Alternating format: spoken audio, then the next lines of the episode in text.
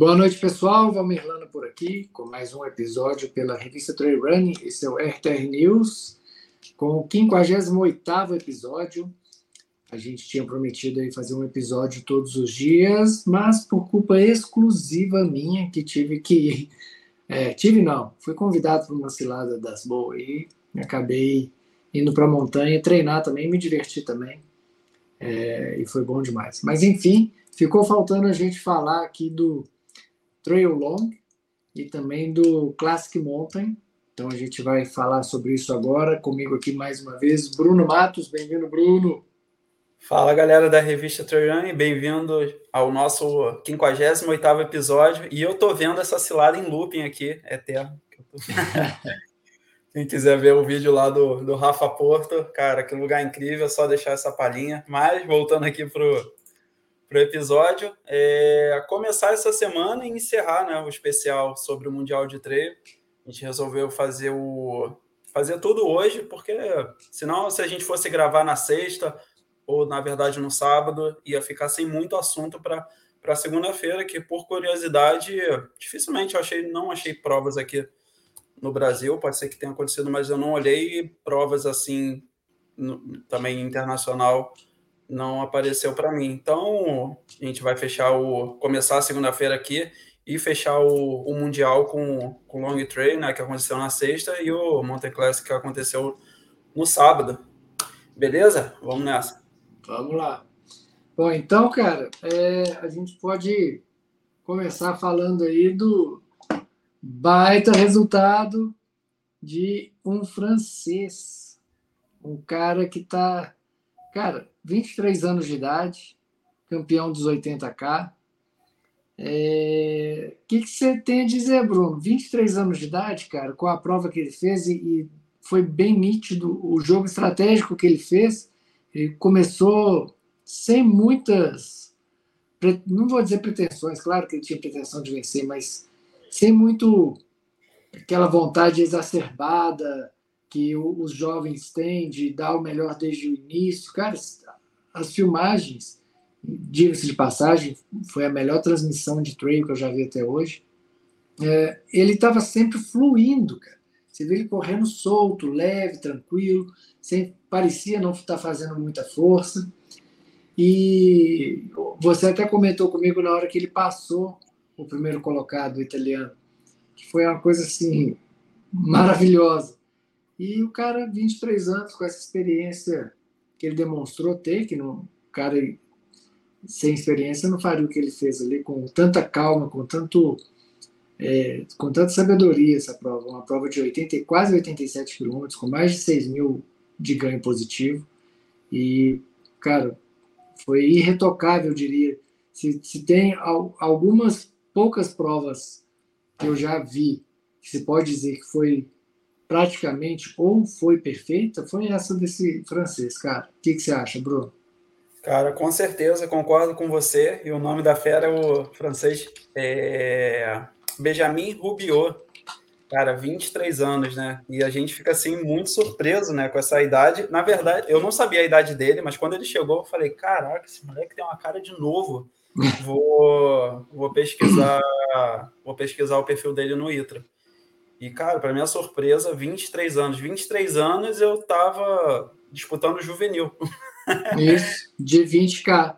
Ah, e caraca, quando que eu imaginar correr 85 quilômetros e provavelmente já deve ter feito provas até mais longas, eu precisaria olhar. Mas é uma, é uma surpresa muito grande para a gente, mas para a França, eu acho que não porque eu considero uma verdadeira faculdade de como correr ultra trail para os franceses, né? uhum. né? Tanto no feminino quanto no masculino. É, vídeo os resultados. Cara, a França aí conseguiu três medalhas de ouro. Então, na verdade, tirando ele, tinha um outro atleta que também é um pouquinho mais velho, também não é, não é velho, né? 27, é mais novo do que eu, que é o Batiste Chassin. Eu acho que uhum. eu falei isso certo? E ele liderou uma parte da prova no início, né? É, ele é muito forte. Eu até achava que ele teria um melhor resultado do que o Benjamin Rubiot, porque eu já conhecia esse atleta. Ele já fez ótimas provas, já configurou pódio aí em provas bem importantes e ele teve hipoglicemia. Depois eu li a postagem dele, outros especialistas falando. E ele sentiu muito e acabou fechando ali no top 12, se eu não me engano. Mas eu acho que o Batiste iria ficar na frente do Benjamin Rubiot se não acontecesse essa hipoglicemia. Mas uhum. assim, não tirando o mérito dele. Ele fez uma prova muito constante, estratégica e foi pegando ali o evoluindo de acordo com, com os erros, eu diria, dos seus adversários, né? E quem acabou se consolidando naquele top 3 foi depois na sequência mais para frente liderando foi o italiano Andrea Geiteri, né, que foi terceiro colocado ano passado no mundial na na Tailândia e, cara, como você comentou aí, no quilômetro 65 tinha uma última subida para eles descerem até o, o centro ali de Innsbruck, na chegada, e uma subida duríssima. Ali acho que definiu muitas posições, não só no top 3, mas top 10, top 20. É, iria do 65 ao 73, 74 mais ou menos, e tinha aproximadamente quase mil de ganho. Então você já vem com 65 quilômetros nas pernas e chega e tem uma bela subida dessa. é duro, uhum. e, não, e não era e não era fácil a subida, era, era técnica em algumas partes. Lembrou muito aquela subida ali do TMB final. Você sabe Sim. bem, né? Você já está ali morto, né? E olha, é. ali, ali você já está com 140 e pouco, 150, né? Não, 160. Ali, ali já está com 170 quase. Então, é bem mais, né? Mas assim, pela intensidade Não. que aplicaram para uma distância de 85, a gente pode dizer que seria proporcional. Então, o, o italiano estava liderando até ali, até o 66, 67, até a parte da subida. Do nada, cara, o francês com um trekking muito forte, cara, muito forte mesmo. Parecia que ele estava num ritmo de corrida. Passou batido o, o André Jeiter e conseguiu abrir um gap de acho que quase cinco minutos de vantagem, ele conseguiu tirar o gap que ele tinha dele, do, do italiano, cara, que isso foi espetacular, e depois não tinha mais como pegar ele, né? Só descendo, o italiano ali já estava bem fadigado, e o Benjamin ainda tinha perna aí para descer ser campeão. E, no, e, na terceira, e na terceira colocação a gente teve o Peter Franho. Peter Franho, um atleta novo também, cara. Tem, tem 28, se eu não me engano. É... Fez uma prova muito consistente e conseguiu ali, cara. Foi guerreiro para manter essa terceira posição. Também viam ótimos atletas aí na quarta, quinta, Miller, acho que na sexta posição. Teria que ver aqui só. O quarto foi o Thibaut Garrivier também. Isso, baita atleta. Muito, pô, Thibaut é experiente, muito experiente, já foi campeão do CCC, já foi pô, top 10 no TMB, atleta da um dos melhores ultras da, da França. Então, também um baita resultado do, do Peter Frane para a Eslováquia. E, uhum. cara, de análise assim, foi. Acho que é isso, do masculino. É, tem algumas coisinhas assim, igual a chegada do. do Zach. Zach Miller com, o compatriota dele, o Drew Holman. O Zach perdeu a, a, a quinta posição, né? O Drew é, chegou na frente, mas foi um sprint ali, estilo Zac Miller mesmo, só que dessa vez ele ficou em, é, ficou em sexto, né, no caso. Foi bacana e teve também um, um vídeo que viralizou. Eu ia até postar na revista, falei, ah, vou deixar esse trem para lá. Eu até anotei foi ele, é, que, ele, que ele foi se jogando água, se jogando água, se jogando água. E teve muita gente criticando. Eu fiquei, eu fiquei assim, criticando por quê, né? Aí eu fui lendo os comentários e tudo, é porque ele estava abrindo uma garrafinha, jogando água e jogando a garrafinha no chão. Falei, pô, mas ele está no posto de abastecimento. Ele não saiu jogando a garrafinha para qualquer lugar. Ficou ali. Obviamente, aquela que acho que foram quatro garrafinhas. Obviamente, ali os staffs iam pegar aquelas garrafinhas e jogar no lixo. O cara está no Mundial, competindo, morrendo de calor, doido para refrescar o corpo. Cara, a última coisa que ele vai pensar dentro de um posto de abastecimento é realmente de procurar um lixo para jogar água. Ele queria se refrescar. Isso na minha forma de ver, tá? É, e levando-se em conta Zac Miller, que é um cara que trabalha na montanha, que foi guia de montanha e, e trabalhou a vida inteira nisso, vive dentro de uma van, totalmente autossustentável, sempre pregou isso. E no Mundial o pessoal vai, pô, estavam escrachando o Zac Miller porque ele jogou as quatro garrafinhas no chão, dentro do ponto de apoio. Eu achei exagerado. Eu, sinceramente, achei bem exagerado. Não, então, eu já tenho uma, tenho uma outra visão aqui, e na verdade eu acho que o, o burburinho pode ter acontecido o burburinho por causa dele ter jogado ali no chão. Na minha opinião, também acho que isso não acho que precisa de tanto. Pô, o problema é ele sair com uma garrafinha e isolar. Mas ali jogar ali no pé da pessoa, tudo bem. Mas eu acho que as críticas maiores, Valmir, foram sobre ele tomar banho com uma água potável. Entendeu?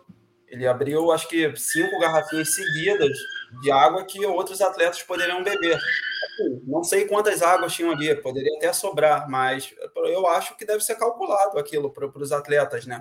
Eu não sei se alguns atletas, pô, o último lá pode chegar lá e ter sobrar 10 garrafas e ele querer beber 12, entendeu? Estou chutando. Provavelmente uhum. deve ter uma, uma logística assim muito grande da organização para ver assim, ah, cada atleta vai tomar quantas águas, quantas a gente vai ter que deixar reserva. Não sei, mas eu acho que não foi legal da parte dele ter pego águas que são para beber, para ele, para outros atletas que estão vindo, para ele ficar jogando. É, uhum. Eu acho que foi ali um erro dele e foi um erro da organização em não avisar ele quando ele chegou que tinha um, um balde justamente para ele. Tanto que ele usou também, né? É, usou, mas depois que ele tomou banho com cinco potáveis. Então o estrago já estava feito ali. Mas, então, eu digo que foi um erro ali dos staffs, porque esperou ele fazer para depois é, é. Os staffs estavam até rindo da situação. É, então, é, ele, todo mundo ali estava em choque vendo ele fazer aquilo. Aí a menina fala, ele já jogou mais três ou quatro garrafinhas, a menina fala, Zeke, tem o balde. Tipo, ela falando em inglês ali, tem o balde. Mas ele não estava, ele estava em outro mundo ali. Então, por isso que eu falo que ficou complicado ali. Acho que ele estava muito cansado, desidratado, em outro mundo. E a primeira coisa que ele pensou foi abrir as garrafinhas. Talvez se ele poderia até falar, pô, tô com tô morrendo, preciso de água. O pessoal fala aqui tem o balde aqui, talvez. E outro comentário que eu vi é que não é tão comum ter esses baldes de água no posto de abastecimento uhum. para você se molhar. Então, não sei, acho que foi uma coisa. Eu evito ficar julgando e tacando pedra no atleta e na. na você já fez isso? Pegou a garrafa d'água no ponto de abastecimento e jogou na cabeça? Nunca fiz. Mas... Eu já fiz muitas vezes. É, então, eu, tudo bem, pode é ter sido coisa, erro, é mas eu acho que. Acontece, cara. É, é mas eu acho que tá, tá, tá bom por aí. Tipo, acho que não precisa ficar condenando o Zé Miller, nem a organização. Beleza, errou, errou aqui, tá tudo certo. Acho que é, não precisa desse burburinho todo. Até o. Aí postaram uma página de trail, postou no Twitter, caraca, querendo escrachar o Zé Miller. Aí o Killian, o Killian comentou nesse post, né? Puxando a orelha do Zé, que ele tinha que tomar uma penalidade e tudo mais, não sei o que. É, provavelmente, se olhar nas. Precisa olhar nas regras se pode ou não, provavelmente não pode. Se tem que tomar a penalidade, vai ter que tomar. Mas eu acho que até então. Eu nunca vi um regulamento falar que não pode jogar água, água para beber. Então, o problema, então, o problema tem que ver a água potável. Não sei. Eu, eu, não existe. Opinião, tem que olhar o é. regulamento é, da prova, mas eu nunca vi nenhuma prova colocar isso em questão. É, então, tô, eu estou supondo que não sei se no regulamento tem isso. Na, mi, na minha visão, assim, olhando, não acho legal pegar cinco garrafinhas e jogar, porque se todo mundo fizer isso, acaba as águas, né? Uhum. Para ficar jogando em cima. Porque se ele for beber cinco e jogar cinco em cima dele, é o dobro do que ele consumiu. Então, imagina todo atleta fazer isso, vai ser complicado. Mas, cara, eu acho que. Beleza, ele não viu ali o negócio e, cara, tá tudo certo, Zeke segue aí. Eu sei que você não quer acabar com a água do evento, não quer poluir o ambiente e também a organização ali não. Eu acho que foi tudo muito rápido ali e ele Cara, olhou. Se falasse ali, se ele conseguisse ver, ficou nítido, porque ele também jogou mais balde de água nele. Se ele conseguisse ver ali, se a organização falasse, acho que daria tudo certo, mas vida que segue. grande problema que eu vejo, o grande problema que eu vejo é ter tido uma câmera ali. Porque o que acontece? Ah, quando, a, quando a organização faz as contas de água, ela faz as contas para quem vai beber muito e para quem vai beber pouco. Apareceu até um vídeo de um cara que passou direto lá e não bebeu água nenhuma, só foi lá, encheu a garrafinha dele, pôs na mochila e partiu. Ou seja, se é cinco para cada um, economizou. Então tem essa, esse cálculo médio de quantas garrafinhas vai se usar e se joga conta para mais. São quantos atletas? São X. Então coloca X mais Y. de, de água para caso é, esteja mais calor do que o normal, alguém jogue água na cabeça, por mais que, que a gente fale que não, que não é legal e tudo mais, mas ainda mais se tratando de um mundial. Né? Se tratando de um mundial, obviamente eles estavam com, com mais é, águas ali, até mesmo porque o ponto de abastecimento parecia ser um ponto de abastecimento dos principais, mais completo, né? até porque tinha esse balde de água e por ter todo, toda essa estrutura, julga-se que tenha fácil acesso de carro para transportar toda essa estrutura. Então, assim, cara, eu não vejo como nada demais, mesmo que seja água potável, eu, na minha avaliação, sim, né, não teve nenhum relato de alguém que ficou com sede durante a prova. Então, é, chovendo molhado, é, chorar sobre leite derramado, eu não, não vejo motivo para nenhuma condenação ou apontamentos ou qualquer coisa que valha. Se Kylian entrou e falou, ah, tem que dar punição, então mostra a punição que tem que dar, tem regulamento? Não tem? Então pronto, fica quietinho, Kylian. Melhor você correndo do que você falando. É, então, é, mas é verdade. Se a, se a pessoa não sabe o que está falando, é melhor ficar calado, né? Então, é, bem, bem nesse sentido, eu acho que foi, foi de boa, cara. O cara chegou, estava com muito calor, se molhou com a água que tinha à disposição. Se soubesse que tinha o baldão lá, eu tenho certeza que ele iria no baldão, que é até mais fácil pegar. Tinha até um, uma canecona lá que ele jogava assim, era muito mais fácil que ficar abrindo garrafinha. Isso aí é sem dúvida. Se ele soubesse, com certeza ele teria. Até porque também não costuma ter esse baldão. Mas enfim, é, eu acho que foi de boa, não, não vi maldade, não vi é, nada dele, ah, quero atrapalhar os outros, vou consumir cinco garrafinhas de água a mais. Palhaçada. Enfim. Não, vou, vou pegar o, o bonde só da, do balde.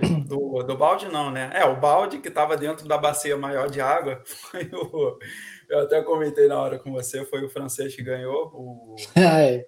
Caraca, essa foi, cara, foi engraçada. O cara, esqueci o nome dele, tava anotado aqui. Devia estar tá cheio de piolho lá dentro. Ah, apaguei. Pô, nossa. a água ali virou uma criptonita, porque para quem não percebeu, é, para quem não viu, né? Na hora ele parou ali e não pegou a água a água para beber da garrafinha, né? Ele foi direto no balde e encheu a soft flask dele ali mesmo. Beleza. É, ele foi o primeiro a passar de todo mundo.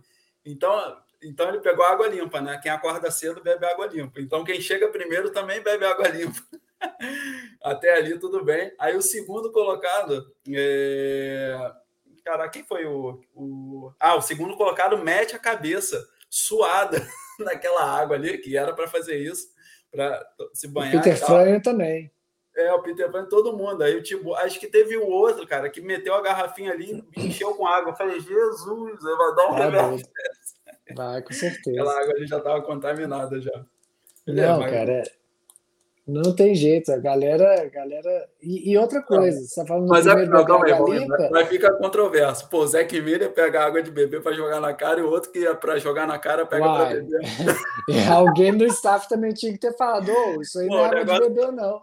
Caraca, você falou, o primeiro, o primeiro bebe água limpa Vai lá, vamos saber se aquela água ali é água limpa também, né? Vai ver, pegou do bebedouro da vaca lá e fala: não, isso aqui é só para os caras jogar no corpo, não precisa ser água potável. É, mas enfim, foi, foi engraçado. E, foi engraçado. e depois a gente pode até postar esse vídeo do, do, do Zec para ver o que a galera vai falar. Mas só para criar um tumulto. só, só para fechar o masculino aqui, é um, um, um, cara que a gente esperava, assim, no top 5, no top 3 é o alemão Hannes Nemberg, né? A gente até comentou no, em off aqui sobre o resultado dele, se era esperado ou não. O que, que você achou desse top 14, né? Top 14, é. Ele chegou a estar no, no, na 13 terceira posição, mas acabou que o, o grego, que ganhou a Ultra Trade Capital ano passado, acabou ganhando ele no final. Ele estava sempre atrás, mas acabou chegando na frente. Cara, então, eu esperava mais do Hannes. É, ele é um cara que ano passado veio colecionando bons resultados, com boas vitórias, quebras de recordes, e estava cotado como um dos favoritos.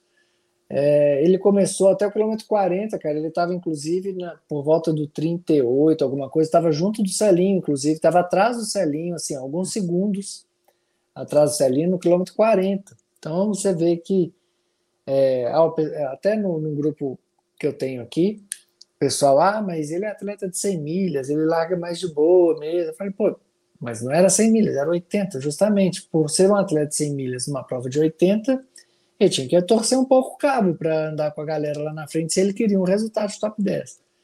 É, eu não achei um. Achei um, um, resultado ok, não foi um resultado muito, muito bom. Eu esperava mais do Hannes, eu esperava um top 10 no mínimo para ele. E, e, isso, cara. Ele cresceu muito durante a prova, como eu falei, estava junto com o Celinho no quilômetro 40, trigésimo e alguma coisa, e cresceu, chegou em 14.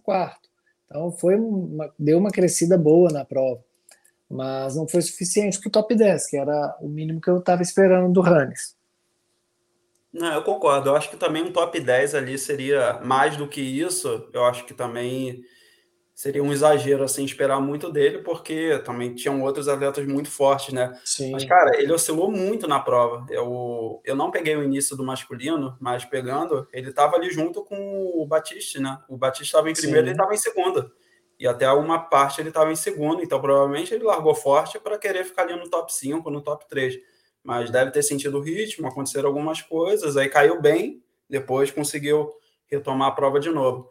Mas em relação aos resultados dele, da tipo, ele tem o recorde da Lavaredo e tem recorde de outras provas, é um nível forte, mas não é um nível de mundial. Então, por isso que eu coloco assim um 14 como ok, um top 10 também. Um uhum. top então, essas provas ficam, o nível se espalha, né? Não estão os melhores do mundo ali.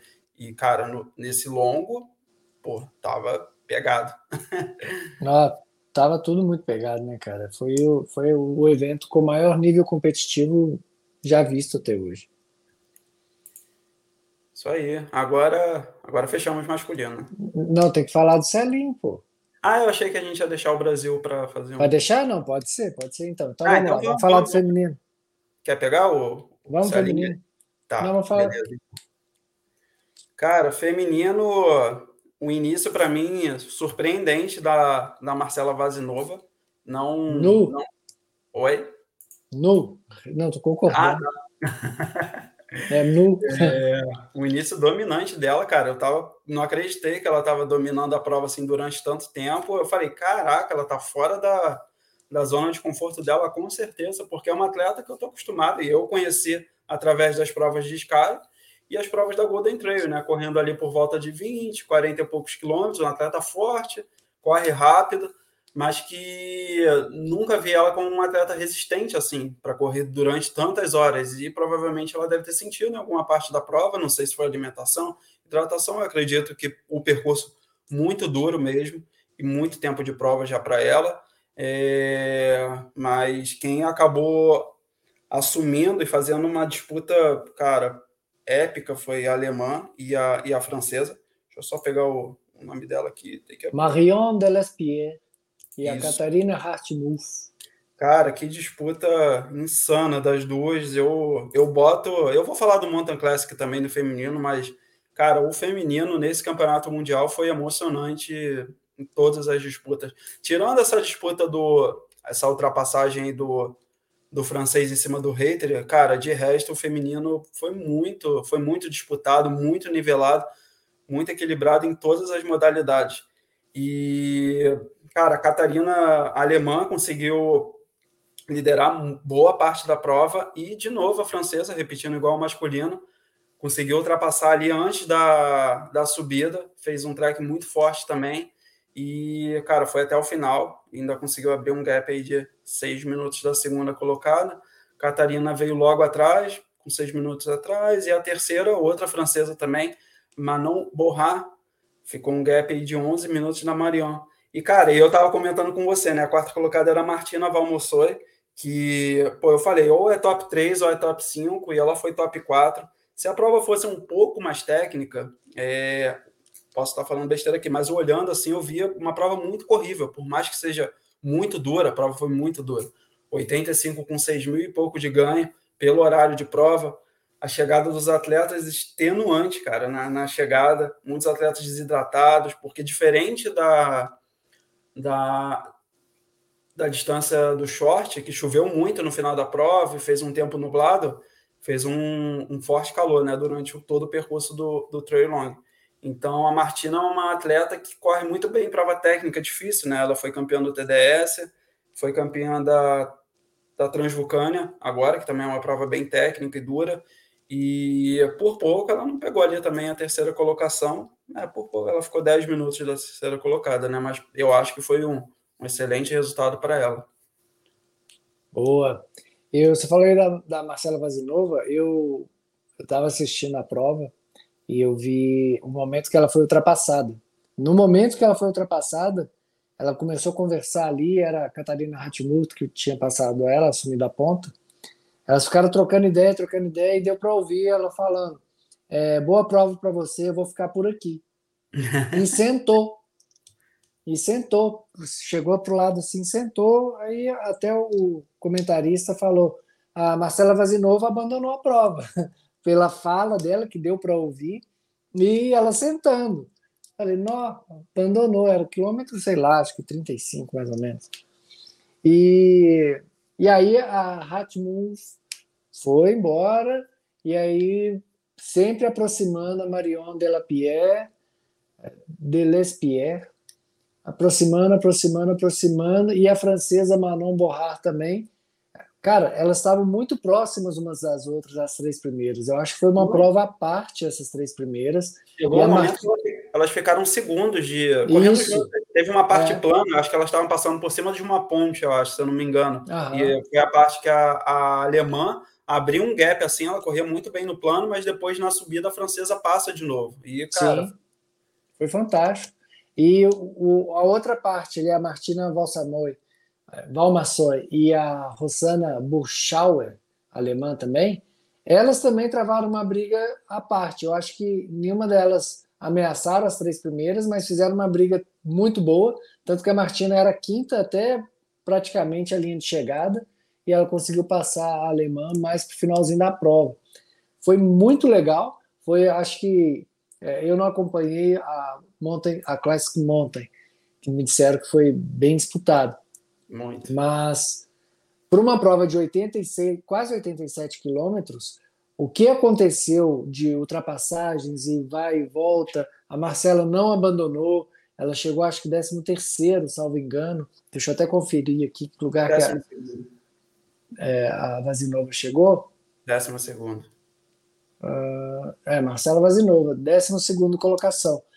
É, não abandonou. É, e o que essas mulheres fizeram, cara, eu achei assim algo fantástico. Foi um, um, evento, uma modalidade nesses 87 que teve muita troca de posição e muita emoção na hora da, do vão ver, né? A Martina no finalzinho ela conseguiu essa colocação, essa quarta colocação e ela na, nas mídias sociais, ela falou que realmente ela conseguiu extrair o máximo que ela podia é, e fez uma grande prova. E ela que nem ia, ela falou que ela nem estava animada de participar do Mundial, acabou decidindo e a sorte ou a competência estava do lado dela nesse dia.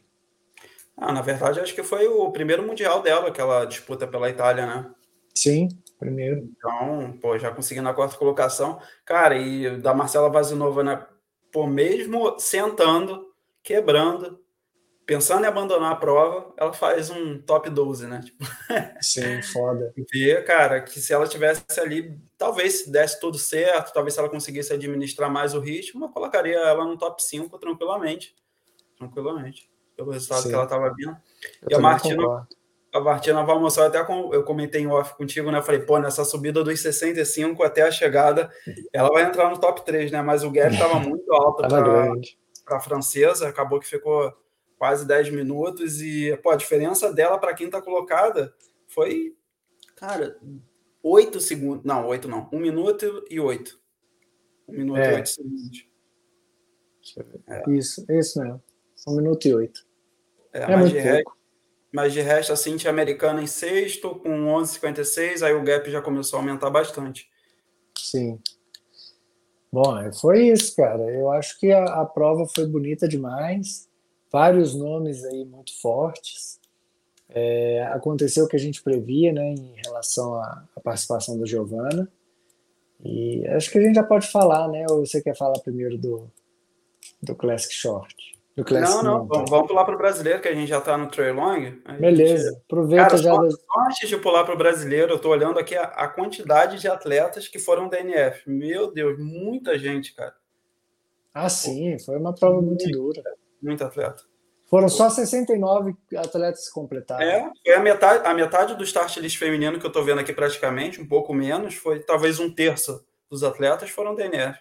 Você vê o nível de dificuldade que estava. É muito difícil, véio. muito difícil mesmo. Caraca, só, Boa, só então... nome pesado que abandonou. Caraca. Então, falando para o Brasil, Zil, é, cara, eu vou voltar para o masculino já pela ordem, né? A gente está falando do masculino, vou falar do. começar aqui pelo Celinho, era nosso único representante, como a Giovana também era a nossa única representante. Infelizmente, tivemos o DNF do nosso grande atleta, Célio Augusto, conhecido como Celinho. Acho que ele vinha ali consolidando um top 50, que, para nossa grata surpresa, no início estava andando ali com, com o monstro alemão, Hans Namberg, a gente falou no início, mas foi, foi perdendo posições, acho que naturalmente, no decorrer da prova, ritmo muito forte. Assim, não sei o que correu de fato para ele chegar até esse DNF, talvez um início que ele não conseguiu administrar muito bem, talvez estava fora do ritmo dele, ali na empolgação, ou uma má gestão de hidratação, ou alimentação. Assim, de fato, foi uma prova bem longa, muito dura para todos os atletas e principalmente para aqueles que andaram na frente, né? Vídeo o, francês, que liderou, teve hipoglicemia. Então, que eu soube ali do Celinho que ele acho que ele passou mal, né? Que eu olhei nos grupos e, e acabou foi sendo parado, né, pelo médico e tomou soro depois. Acho que o médico nem ele queria continuar, o médico não deixou. E eu acho que o, o médico fez certo. Se ele provavelmente teve que tomar soro, ele estava bem desidratado. E ele estava em qual quilômetro que ele abandonou? No 60? 70. Né? 70. 70. Pô, e olha que, caraca, é, tinha mais 15, né? Tava no meio da subida, então, ele. É, é. Foi mais prudente ter parado mesmo. É, cara, eu acho que, que o Celinho fez bem. É, eu, eu, cara, eu quando eu vejo um atleta como o Celinho abandonando por exaustão ou por hidratação, hipoglicemia, e por é, sei lá, mas o cara quebrou. Se o cara quebrou é porque ele foi além do que ele podia. Com certeza. Eu, eu dou um valor danado para isso, cara, porque o cara ele estava no mundial e ele queria dar tudo que ele tinha, cara. E tudo que ele tinha levou ele até o quilômetro 70 sacou? Eu acho isso muito, muito plaus, muito digno de aplauso, saca? O cara, ele não foi para lá e, e ficou com medo. O cara se jogou mesmo na prova, foi para a batalha, foi com tudo, com as armas que ele tinha, enfrentou. É, pode ter ocorrido algum erro de hidratação, algum erro de alimentação, alguma coisa. Isso aí a gente só vai saber quando o Celine estiver aqui e ele fala com a gente e depois que ele assimilar o DNF, né? Porque é, quando a gente tem um DNF, é, a gente demora um pouquinho para assimilar o que, que aconteceu de verdade de erro. É, eu já passei por momentos assim também que eu demorei muito para realmente entender qual tinha sido meu erro. É, e, pô, Celinho tá de parabéns, foi lá para frente, andar no top 40 no Mundial desse nível de início de prova, a gente teve a Giovana como 37 é, com resultado, mas foram 60 e poucos finalistas do, do feminino. Isso eu estou dizendo o quê? Não estou falando que desmerecendo a Giovana, muito pelo contrário. Estou dizendo que você andar no top 40 em início de prova, que está todo mundo lá fresco, é porque realmente você estava dando bastante do, do seu potencial para aquela prova ali. Né?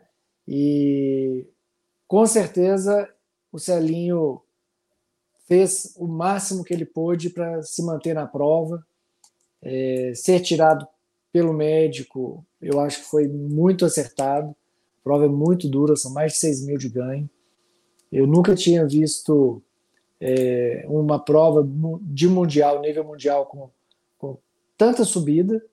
Foi muito, muito muito ganho, tanto a short quanto a long foi, foi muito ganho de elevação. Desgasta demais, o sol tostando a muleira. É, enfim, cara, eu acho que o Celinho, mesmo com o DNF, eu bato palma para ele, porque realmente ele deu tudo que ele tinha para poder trazer o melhor resultado. E, infelizmente, dias bons acontecem, assim como os dias ruins. E, infelizmente, não foi o dia do Celinho nesse Mundial.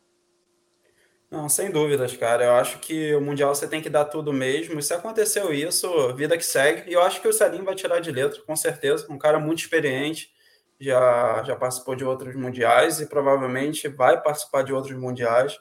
E, cara, que eu estava comentando com você, acho que no outro episódio, essa coisa que o Mundial traz para dentro do atleta, que é uma, é uma gana, né, cara? Eu não vejo isso. Eu não estou falando que os atletas não, do, não dão tudo em outras provas, mas no Mundial eles dão além do que eles já têm. E, tipo, isso fica nítido em todas as postagens dos atletas.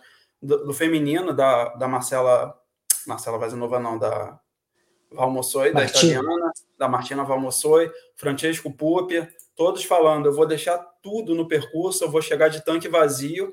E eu, eu acredito que não foi diferente para o Celinho. É, cara, no início ali, provavelmente, se ele estava com o Hans Namberger, ele estava ali no top 10 ou no top 20. Porque o Hans Namberger estava em segundo. Se no início de prova ele estava junto com ele, então ele estava andando ali. Não, não. Não foi no início de prova, não. No quilômetro 40, ele estava ah, junto com o Namberger. Não, da mesma forma, imagina se eu tô correndo, eu olho pro lado, eu tô correndo com o Hans Namberg, tá maluco. Tipo. é, eu não sei se o Celinho tinha essa noção, né? Porque é tanta gente ali não, junto claro. com eles correndo que ele. É mais um atleta que tá querendo sim, me passar. Sim, mas depois que eu olhasse, é. Não, o que a gente tava vendo, óbvio, se ele tava com um cara que tava rodando muito forte. Então, é, cara, parabéns demais para ele e partir para outra, é isso.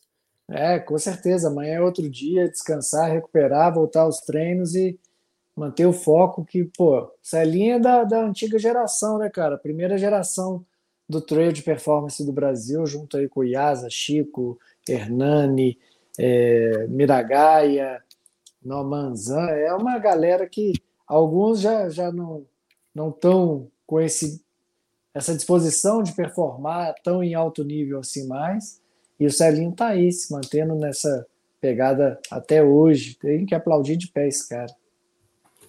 Com certeza. E outra pessoa que precisamos aplaudir de pé é a nossa representante feminina, Giovânia Martins. Cara, e falar o quê, né? Acho que, na verdade, nossa previsão apenas se concretizou em relação a Giovana, de tudo que a gente já vinha falando nos bastidores, né? A gente conversa muito e, e nos episódios também. É, cara, eu troco, porque você fala assim, ah, foi uma grata surpresa, foi uma grata surpresa, eu acho que foi um resultado merecido. Não foi uma grata surpresa, foi uma, um resultado muito merecido do que ela já vem construindo como atleta, o que ela vem mostrando aqui no Brasil e principalmente resultados internacionais. É, cara, no CCC, que ela correu muito, aquele pódio dela na MCC. Então, cara, muito merecido o resultado da, da Giovana. Um top 35 com esse nível de prova, cara, é absurdo. Correu demais, foi consistente a prova inteira, oscilou pouquíssimo. Eu vi ali, cara, não, ela não caía de posição, né, cara? Ela só estava subindo e, e cara, para fechar, ainda conseguiu ser melhor sul-americana, passou a equatoriana no final, no final, no final da prova acho que se eu não me engano, foi no final da subida ali desse quilômetro 65 até abriu o... três minutos da equatoriana. É, ainda abriu três minutos. Deu... Cara, eu tava torcendo ali demais, atualizando toda hora lá, toda hora, toda hora, toda hora. Pô, vai passar, ela vai passar, ela vai passar, e acabou passando. E, cara, ter ficado. Ter... Não, ter sido melhor sul-americano no Mundial desse foi, foi incrível, Valmir. Foi, cara. Realmente a Giovana mostrou que ela é uma atleta de primeira linha aqui no Brasil, de primeira linha na América Latina, na América do Sul, vamos dizer melhor, né? Deixa eu ver se teve alguma é, da América Latina aqui na frente dela. Não, da América Latina mesmo. É, América Latina. Da América Latina mesmo. Não teve nenhuma mexicana, nem mais nada aqui não. Então, cara, é, é o que a gente já, já tinha conversado nos outros podcasts, e até mesmo é, por trás das, das cortinas aqui. A gente acreditava muito que a Giovana ia ter o melhor resultado é, entre os atletas brasileiros. Isso confirmou muito, né, cara? Porque se for olhar, 35 35 colocação é um resultado assim, é tirar onda mesmo. Mandou muito bem, correu muito bem, soube administrar muito bem a sua prova, fez um baita de uma, uma baita de uma preparação, é, teve aquele embrólio lá da convocação e tudo mais, ela não se abalou, se manteve focada, treinou bastante e o resultado está aí. Uma pena que a CBAT não tenha é, escrito um regulamento convocatório digno para a Giovana é, participar da, da, do Mundial aí, sem esse asterisco, essa coisa ruim que foi desse burburinho, essa convocação mal feita. É, tomara que a CBAT aprenda a lição e para os próximos mundiais escrevam melhor o regulamento e realmente apliquem o que está dentro do regulamento para que ninguém saia prejudicado. Não, cara, você está falando da CBAT aqui, uma crítica que eu deixo, não só essas partes da convocação, que a gente já falou bastante, mas, poxa, a CBAT não fez uma postagem né, no Instagram sobre, o, sobre os resultados do Brasil, nenhuma menção que o Brasil ia para o Mundial antes, cara. Tudo bem, não pegou pódio? Beleza, não quis fazer um, um, um, um post, mas, poxa, nem anunciou que o Brasil ia participar do, do Mundial na Áustria e também nem deixou nada pós-mundial, né? E esse resultado que foi melhor sul-americano. Como é que você não vai falar isso? Que uma atleta brasileira foi a melhor atleta sul-americana do no mundial, mundial, na Áustria, Oficial. cara. E que é eles ruim. mandaram para lá.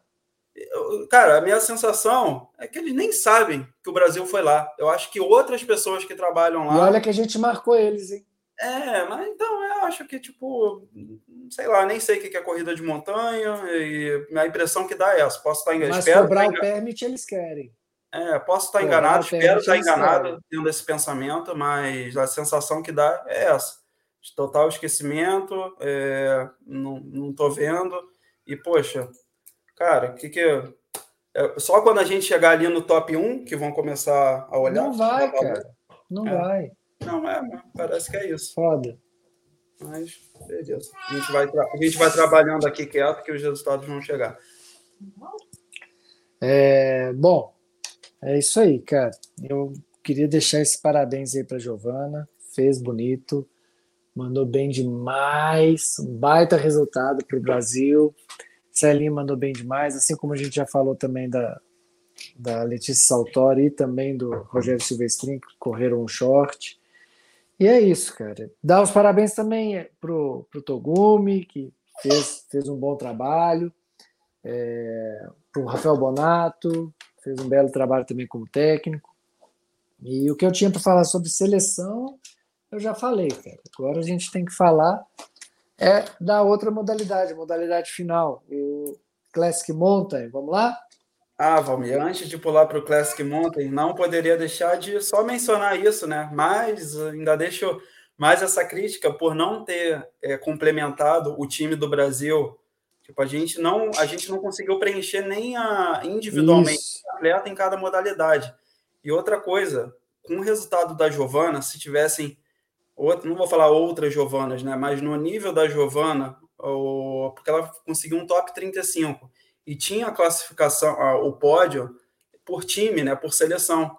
E cara, a gente conseguiria, eu acho que olhando os resultados, um, um top 5, talvez, e quem sabe um top 3 porque a Giovana foi, foi a 35 colocada.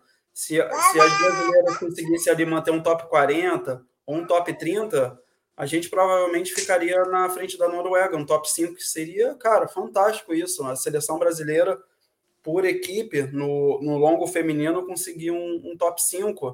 Ou talvez na frente dos Estados Unidos, não sei, mas é porque os Estados Unidos ficaram com muitas atletas ali no top 10.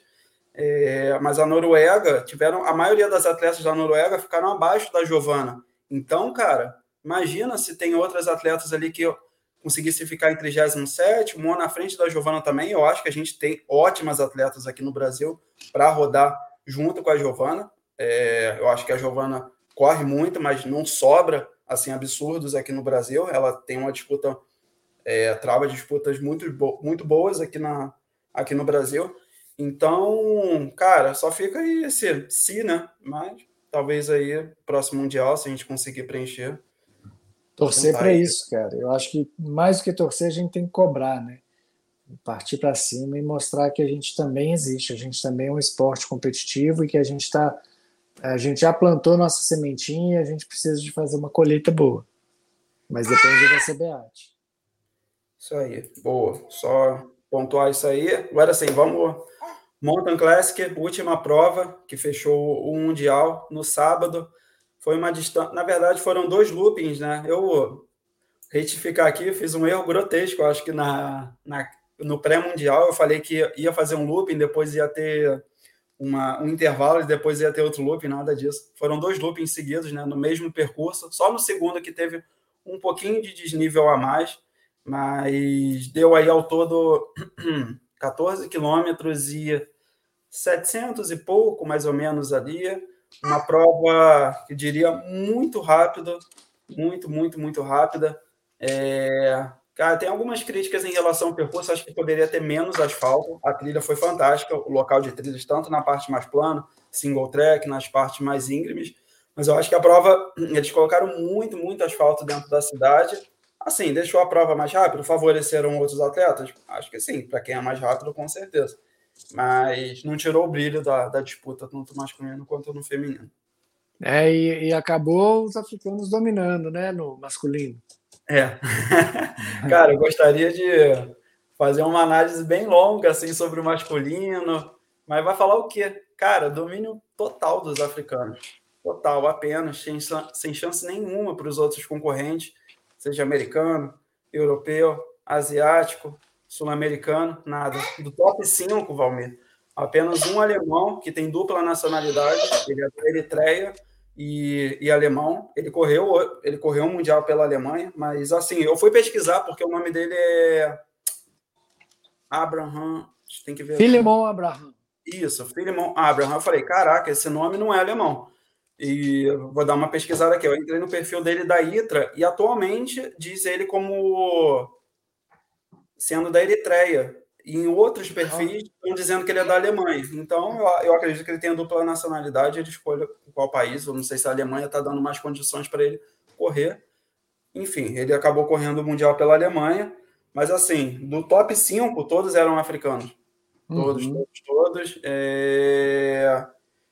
E assim, eu separei, cara, isso é meio que assustador o nível, né? Eu separei assim todos os perfis aqui na no site da do World Athletics, da World Athletics, perdão, para ver o personal best de cada atleta, né? O campeão, que foi o Leonardo Kumutai, de Uganda, tem 5 mil metros para 14,02 e 3 mil metros para 8,23. Nossa o segundo colocado, Filemon Kiplimo, do Quênia, tem 10 mil para 27,25. É, 15 quilômetros. Não, 10 mil na rua para 27,25, 10 mil na pista para 27,23, 15 para 43, meia maratona 58 e 11 meu e Deus. maratona para 2 e 5. Ó, meu cara. Que isso, cara. Em Valência, né, que é uma prova muito disputada, uma das provas mais rápidas do, da Europa. Tem Meu dois apenas. Caraca.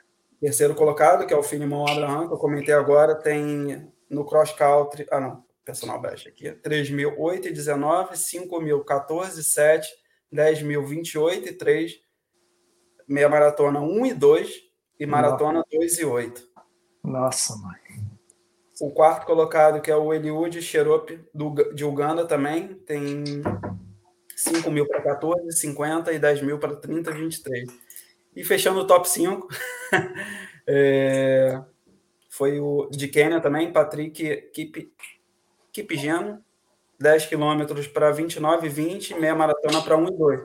Então, cara, não tem como. O, o, o percurso favoreceu muito, não estou tirando mérito desses atletas, mas, cara, não tinha como vencer eles. Assim, os, os europeus são muito são muito fortes, com certeza, mas é a especialidade desses atletas, sendo percurso rápido e não técnico, uhum. é, daria.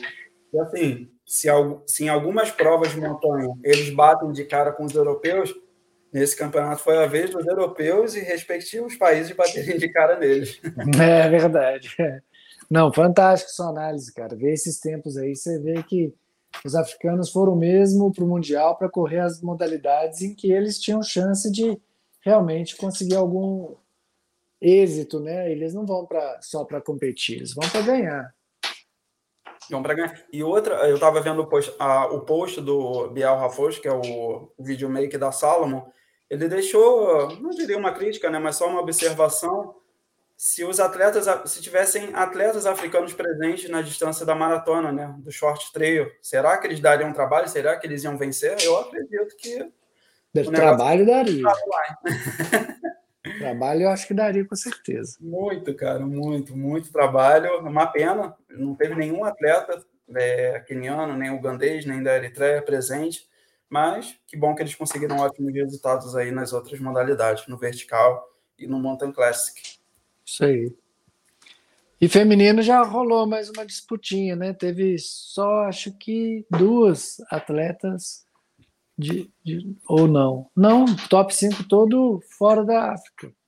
Ah, não, isso aqui eu tô falando não, junto, não, desculpa. Não, teve, teve mesmo. Uh, sênior teve duas atletas africanas, duas, três atletas de Uber. É, porra, tô, é, não, três, duas atletas africanas, a terceira e a quarta.